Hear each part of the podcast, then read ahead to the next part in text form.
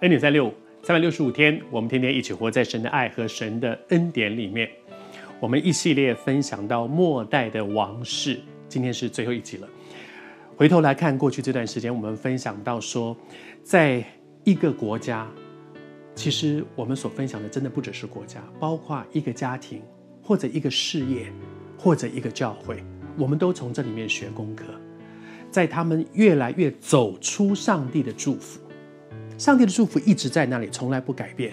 但是，当我们没有办法照着神的恩典，我们从上帝祝福里面出去的时候，神其实用各样的方法呼召我们回来，回来，回来。但是，求主帮助我们，不要硬着颈项不肯回头，不要以为我永远有机会。其实，上帝给我们很多的机会，珍惜现在，仍然还有机会。回头回到上帝的祝福里，不要骄傲的走自己的路。我的评估，我的分析，我的评估，我的分析已经错过非常多次了，不要继续在这样的错误里面。但是即使被管教了，好像犹大国被管教了，被俘虏了，被灭亡了，好像绝望了，我们却不失去盼望，因为神的恩典够用。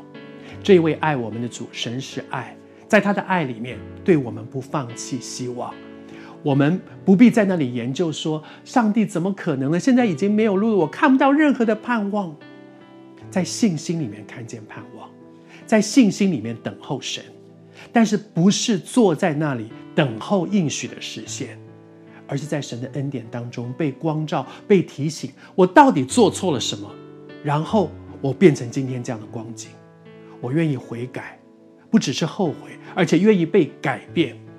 然后你会看见上帝做一些奇妙的大事，超过我们所求所想。他要带我们进到他荣耀的祝福里面。在这一系列分享的最后，我要再跟你提一下一个圣经的人物，就是约雅斤。你还记得吗？约雅斤八岁的时候登基做王，才一百天，三个多月就被俘虏了，好像最惨。可是，其实是一个恩典。我读给你听他后来的光景。他说，犹大王约雅斤被俘虏之后的三十七年，他八岁被俘虏，四十五岁的时候，三十七年，巴比伦的一个国王对他把他高抬起来，然后对他说恩言，然后他的位。高过那些被俘虏的所有的其他的那些各国的那些那些王储，然后脱了他的囚服，不再是囚犯，然后呢，终身在王的面前跟王一起用王的饮食，他被尊荣。真的，你还记得好几好几集前我们就分享说，大家觉得他倒霉极了，他才八岁，他也没做错什么事情，他为什么怎么样承担这样的结果？你放心，神是公义的。